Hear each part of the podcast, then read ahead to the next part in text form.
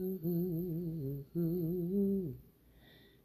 morning, good morning to you. Good morning, good morning. Won't you share with a friend or two? Good morning, good morning to you. You. Good morning, good morning, good morning to you. You. Good morning, good morning, good morning to you. My stand is doing something weird, so let me get this off of here. Good morning, good morning. Hopefully that'll hold. To you and many more. Good morning, good morning, good morning, and welcome, welcome, welcome to Daring Dialogues. I am your host today, Shantae Charles. I hope that you've been having a great and wonderful day. It is Relationship Wednesday, and we are going to dive right into our two books Set Boundary, Find Peace, and Drama Free. And I do believe that Mrs. Tawwab Nedra has said that her books are currently on sale on Amazon at their lowest price ever. So if you do not have copies of the book and you want to pick them up, they're for a limited time, I believe, on sale there. All right, let's dive right into set boundaries, find peace. You know, as we um, look at this being Relationship Wednesday, there is so much happening in the world right now in terms of our government's relationship with us, right? Um, especially here in the United States. And good morning to those of you who are coming in. In the United States, we had something happen for the first time in our over 200 year country's history. We had a major, the Speaker of the House voted out, um, which also goes back to a conversation we've had a, a couple days ago where we were talking about the nature of this country and how this country is not really that old. And that unfortunately our pride just might be our downfall as a country. And here we go, ousting the Speaker of the House, never been done in the history of our country. And then shortly after that, booting Nancy Pelosi, the I think the emeritus speaker, out of her office and telling her she had 24 hours to vacate the office while she's out of town. So it's done intentionally. So if she doesn't comply, then they can kind of go in and, and start moving her things out themselves.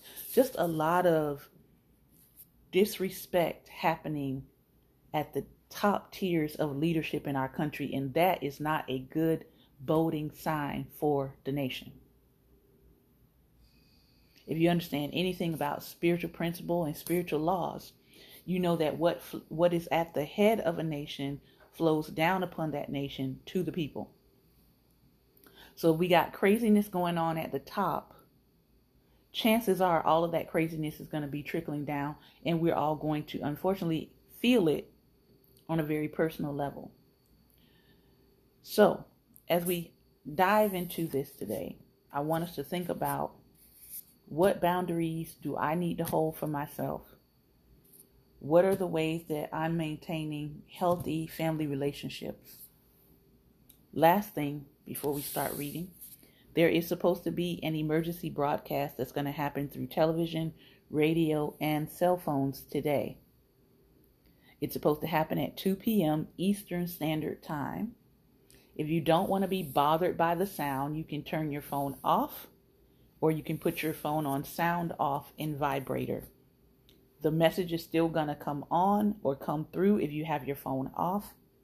So if you don't want the message at all, turn your phone off between 220 to 250 Eastern Standard Time. Now you do the calculations on that for your time zone, but everybody's going to get that message if you have your television on, if you have a radio on, or if you have your phones on.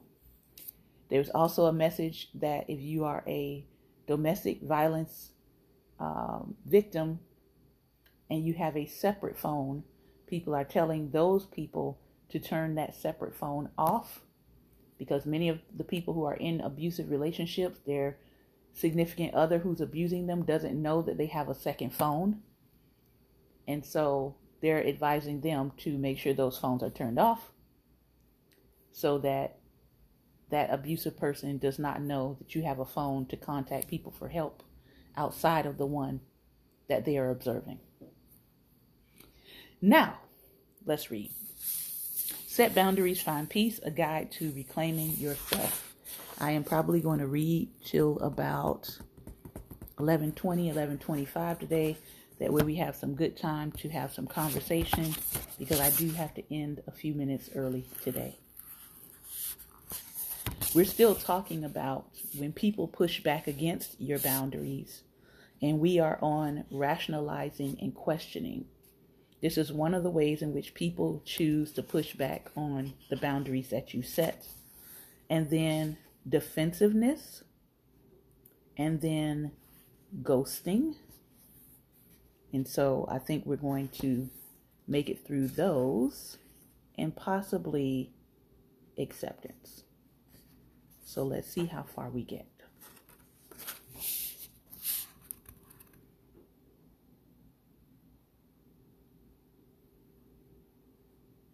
Rationalizing and questioning.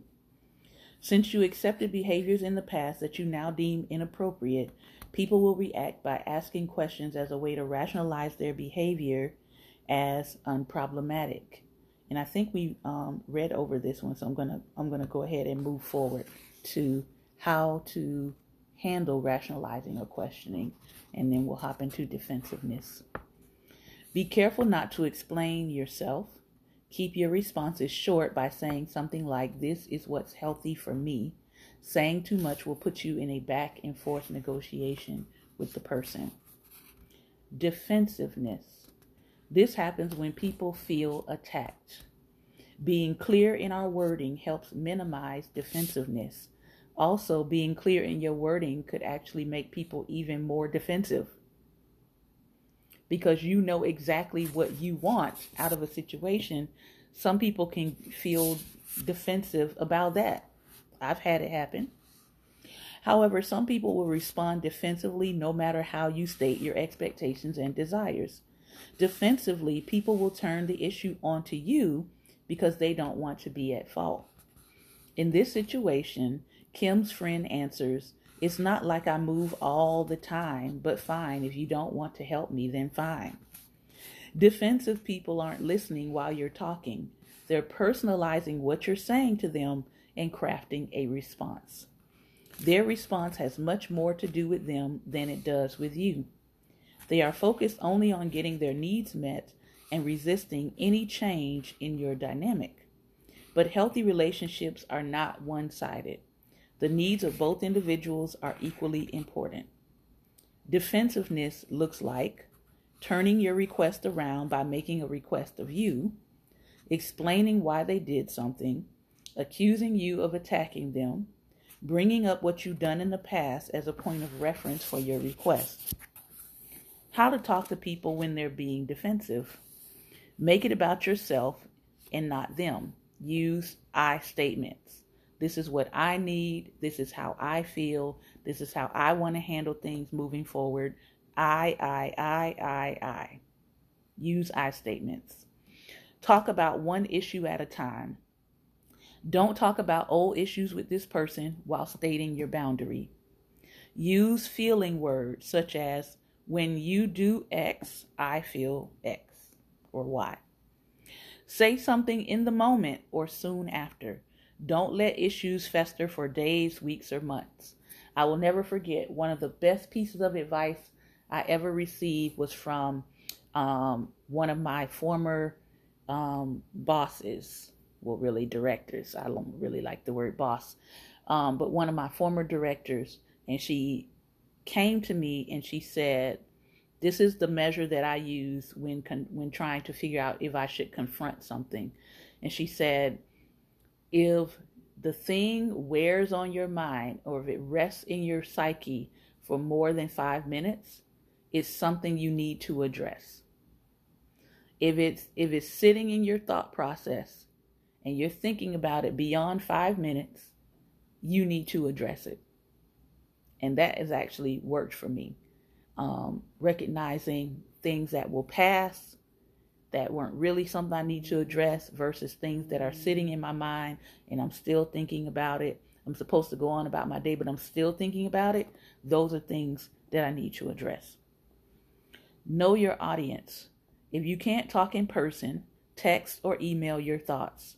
Truly, some conversations are best had in person. But when you feel you won't be able to set the boundary face to face, set it by any means necessary. Um, when I'm having disagreements with people, especially about my boundaries, um, especially online, my online boundaries are do not tag me with 50, 11, 100,000 people. Do not tag me with 99 people. Do not tag me if you don't know me. Do not tag me 30 seconds after I just accepted your friend request asking me to buy something or come to your Zoom meeting. Do not tag me. And I will politely go to people, I will message them, and I will say, hey, I'm not sure if you've seen my multiple messages about this on my personal page, but I have written about this. I've done videos on it. I've even sang songs about it. Do not tag me. Don't tag me with 99 people. Don't tag me with 75 people. Don't tag me with 25 people. Or if you need to tag me in something specifically, give me a heads up. Hey, I'm going to tag you. And then I will tell you, does this post that you're about to tag me in contain more than two or three people? Two or three immediate people? Because if it contains more than that, then you don't have to tag me. Here's what you can do you can email me the information. And I give people options. You can email me the information. You can share your post into Messenger as opposed to tagging me with 99 other people if you want my attention. Oh, and by the way, you're in my favorites. I have marked you as a favorite person. So that means that I see all of your feed all the time. So I know what events you have going on. So you don't have to tag me with 99 other people because I am paying attention to what you're posting. And if you want free advertisement, I have advertisement pages. I have one called Publisher Power Activate where I advertise people's flyers and posters and events and all that for free. Some people charge for that. I do it for free. If you have something that I think can reach a or needs to reach a wider audience, all you have to do is shoot your shoot your post to me in Messenger. I'll read it. And then I'll take that post and, and if, it's set on public, I will post it to my 117,000 followers. but tagging me with 99 people is not is the surest way to not get my attention especially if I've told you repeatedly to stop doing it and you still do it. And so, yes, there are people that I love and respect that get on my last nerve because they won't stop doing that one thing, tagging me with 99 other people. And so, yes, I give eye rolls when I see it because I'm like, I know that I've personally had a conversation with this person. And then if I have to come on your page and tell you, if you ever see me in somebody's comment section saying, do not tag me, it's because I've already confronted them privately about doing the behavior. And they're still doing it. so, as you can tell by now, because I've spent at least a minute and a half on this topic, this is a pet peeve for me. Don't tag me with 99 other people. Don't do it, especially if it doesn't pertain to me. So, yeah, If I feel like the person needs to hear my voice, I will do a voice message into Messenger. That's one thing I do appreciate about Facebook is it does allow you to have that microphone in Messenger so that you can verbally talk to people. They can hear your tone of voice.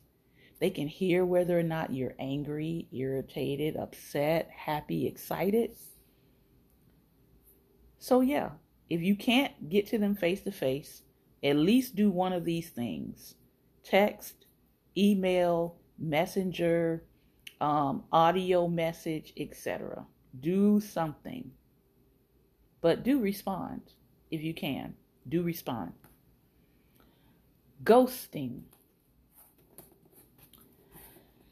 Ghosting is a form to me of passive aggressiveness. Ending things without explanation or disappearing is often called ghosting and is an unhealthy response to boundaries. I remember telling somebody specifically that ghosting is something that really bothers me because I do like to um I do like to have communication and closure if at all possible. And I remember having a conversation with this person and like, "Oh, yeah, I totally understand that's just such a horrible thing to do to somebody." And then they ghosted me.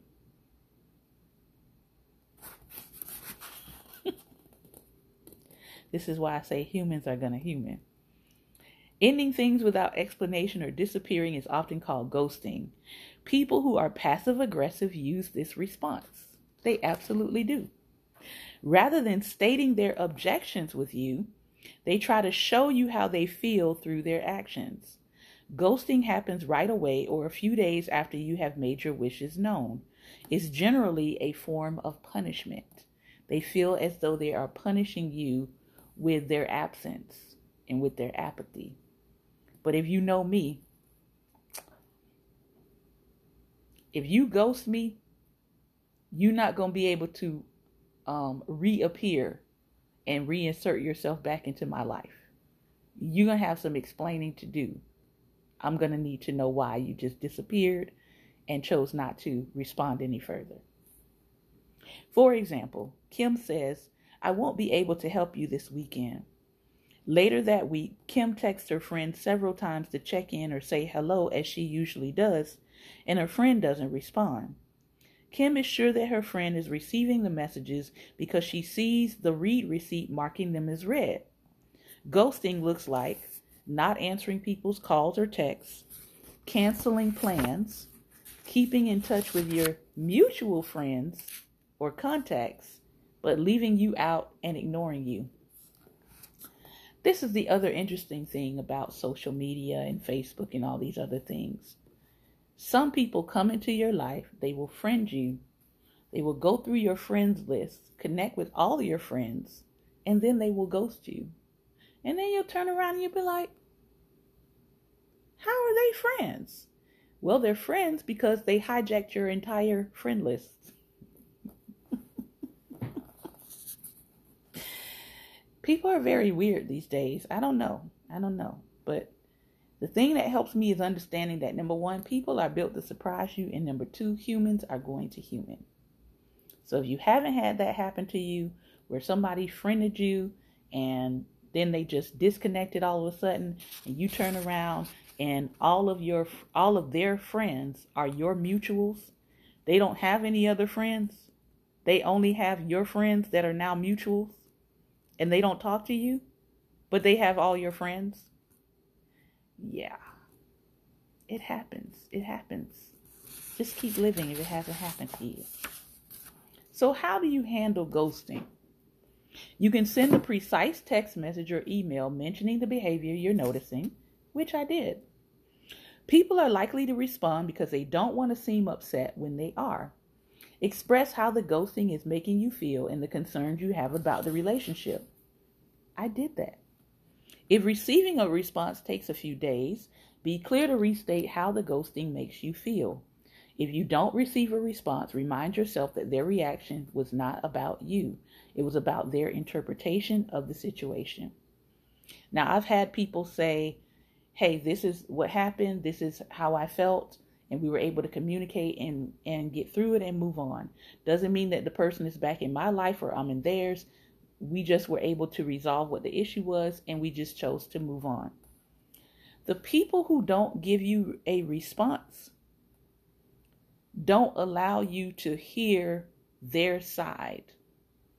And sometimes those relationships feel like they're in limbo. You don't want them to feel that way, but they do. They feel like they're in limbo because you never got closure. But here's the thing you can give yourself closure without waiting on them.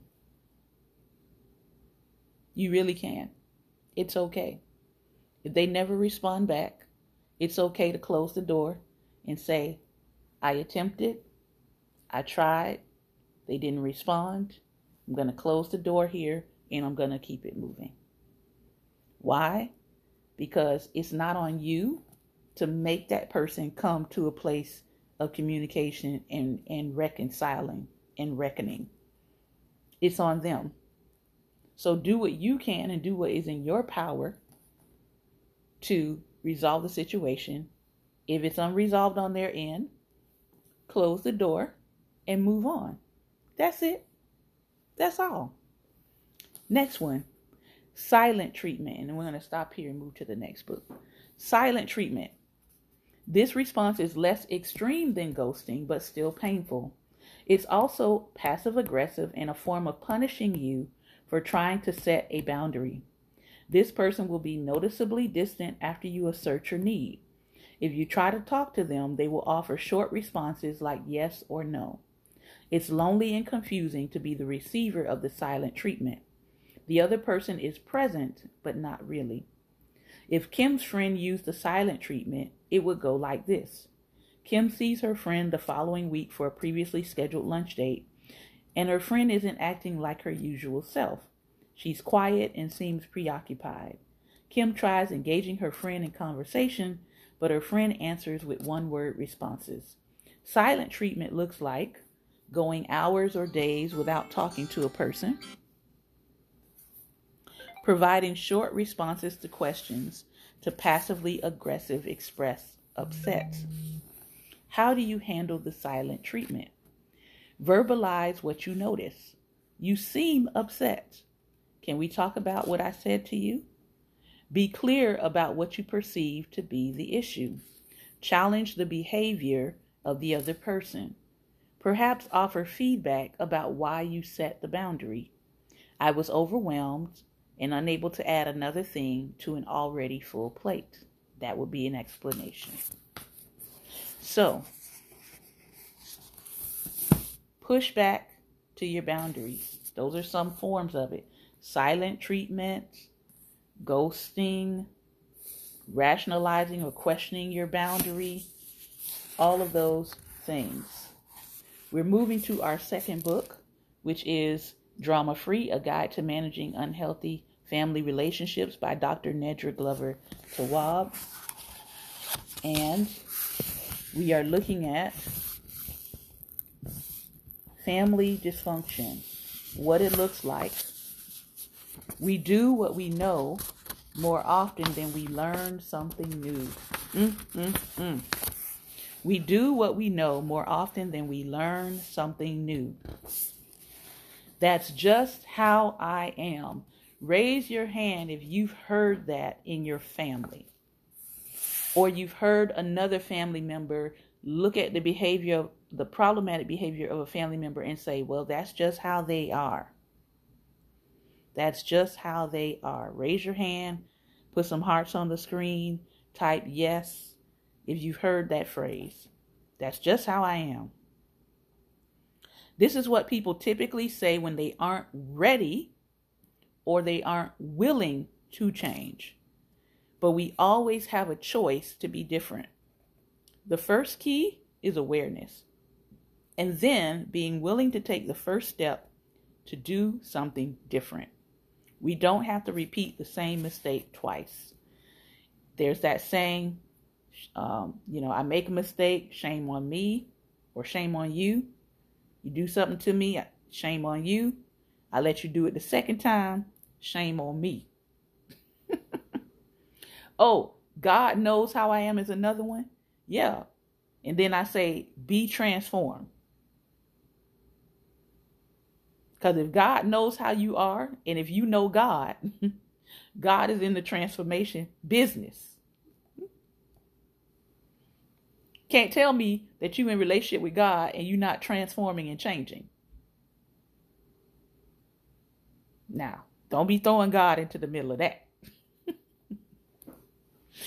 Most of what you apply in adult relationships has been unconsciously learned by observing relationships in your family of origin or observing the relationships of your peers. Very few of us look at scientific data to figure out what works, unless you're me. Because I'm always looking at somebody's scientific data and study for the mind, for the relationship, for the health of the relationship. In general, you repeat what you see. Modeling is how you learn to engage with the world around you. If you see your parents yelling at each other during a conflict, it makes sense that yelling is one of your go to strategies. Now, here's a very interesting thing, right? I've said this before. I am the best thing that happened between my parents because my parents got together, they had me, and they never married. I don't even recall, I can't really recall even seeing a conversation between my mother and my father ever. I think the first time that I have actual pictures of my mother and my father and me in the same frame is when I got married at 22. Think about that. So while other people are like, I hate all these family pictures, right? I got pictures my mom used to take of me every single day before I walked out the door because she was afraid somebody would kidnap us. We lived in the hood. I don't know why she was afraid of that. Typically in the hood, they not they they weren't really kidnapping us. You know, baby kids. Nobody kidnaps baby kids, okay? Just just saying. Um but I can't recall seeing my parents have a conversation about me or anything because they were rarely in the same space after I was born. So I don't know. Maybe that was a plus because I never saw any conflict because they were never in the same place to have a conflict that I knew about, except the conflict of whether or not I was his. Then they had a paternity test, and that solved that. But then I wasn't in that conversation. So, I don't know. I don't have this experience of seeing your parents yelling at each other, talking to each other at all. Yeah. I think I maybe can remember one time. I was 13. And again, that conversation lasted maybe two minutes, and my mother was yelling and cussing. So, yeah, maybe that one time. But beyond that, I don't recall anything else. Not in my younger years at all. Conversely, people may choose to avoid conflict altogether to avoid yelling. So maybe you were in a space where you didn't really see anybody having conflict because they just avoided it. Not that they didn't have it or didn't want to have it, they just avoided it or they didn't do it around you. Not realizing that they can respond differently in times of conflict. I've heard so many people say, I hate conflict because I grew up watching my parents demean each other. Now, I didn't see anything with my father except that one time, I think, when I was like 13. But I did have, you know, my mom did have relationships, plural. And I saw how those relationships went. And I wasn't fond of those either. So, though I did not see that, I did see abuse happen. I did see situations where I said to myself, you know what? This is not the life. that I ever want to be involved in or ever want to live. This is not what I would want a man doing to me in front of anybody or in front of any children. And I took note of that and I said, if I ever see these characteristics in any guy, I'm running the opposite way. I'm going the opposite way. Because ain't no way.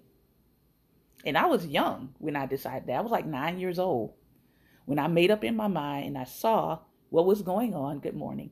I saw what my mom was enduring in certain relationships. And I said, ain't no way. And I didn't use those words, I used some other ones. Ain't no way. So, growing up with unhealthy examples leads us to believe that if we speak in an argument, we'll yell or be mean. Now, because my mother used corporal punishment for a lot of things, I had a habit of sometimes yelling. I definitely had a habit of fighting. Um, I had a habit of hitting people. it took me a long time to break that habit. Like if I really if I really liked somebody, if I was like in conversation with somebody and I thought something was really funny, I would just haul off and hit you or punch you. And people would be like, What is wrong with this girl? what in the world? What is wrong with you? And it was somehow I had begun to equate affection with hitting. If I hit you, if I smacked you, if I punched you in the arm, then I must I must really be into you or I must really be enjoying the conversation that we're having. But my friends were not enjoying that. so I had to stop. I also had another habit that sometimes depends on who who's known me or how long they've known me. If I really like you or I really love you or we're really really good friends, when I see you, I will run up to you. I will pick you up off the ground, off your two feet, and spin you around. Now, people don't realize that I'm strong enough to do that, but I am. And sometimes that shocks people and, and, and takes them off guard. So I don't do that to everybody anymore. I used to do it all the time. But I don't do that to people that I don't know very well. But certain things kind of get ingrained in us that we are we tend to do and if we don't evaluate why we're doing it, like I had to evaluate why was I going around smacking my friends? why was I hitting people? I really love these people. I enjoyed their presence. I, I, I, I was entertained by them. But then I recognized that that was my way of saying, I really enjoy your presence. But for them, they were not feeling enjoyment. they were like, this girl is punching me, and I don't know why. Like, what's going on here? So I think it's important that we have to evaluate our own ways, our own uh, methods of being. Okay, I'm going to stop there. I know we only got through one section, but it's okay. I think we have enough here that we can jump into some conversation. We've got about 15 minutes. If you want to respond to anything I've shared today, please hit the camera with the plus sign. And if I see you in person, I'll try not to pick you up and twirl you around. If you want to talk back with me today, click on the camera and I will bring you in. If you're listening to Spotify, Google Play, I want to thank you for your time and attention today. This has been Relationship Wednesday Daring Dialogues, and I've been your host today, Shantae Charles. Remember, light is the most daring opposition to darkness, so please continue to go out and be light. Take care, be well, and be light.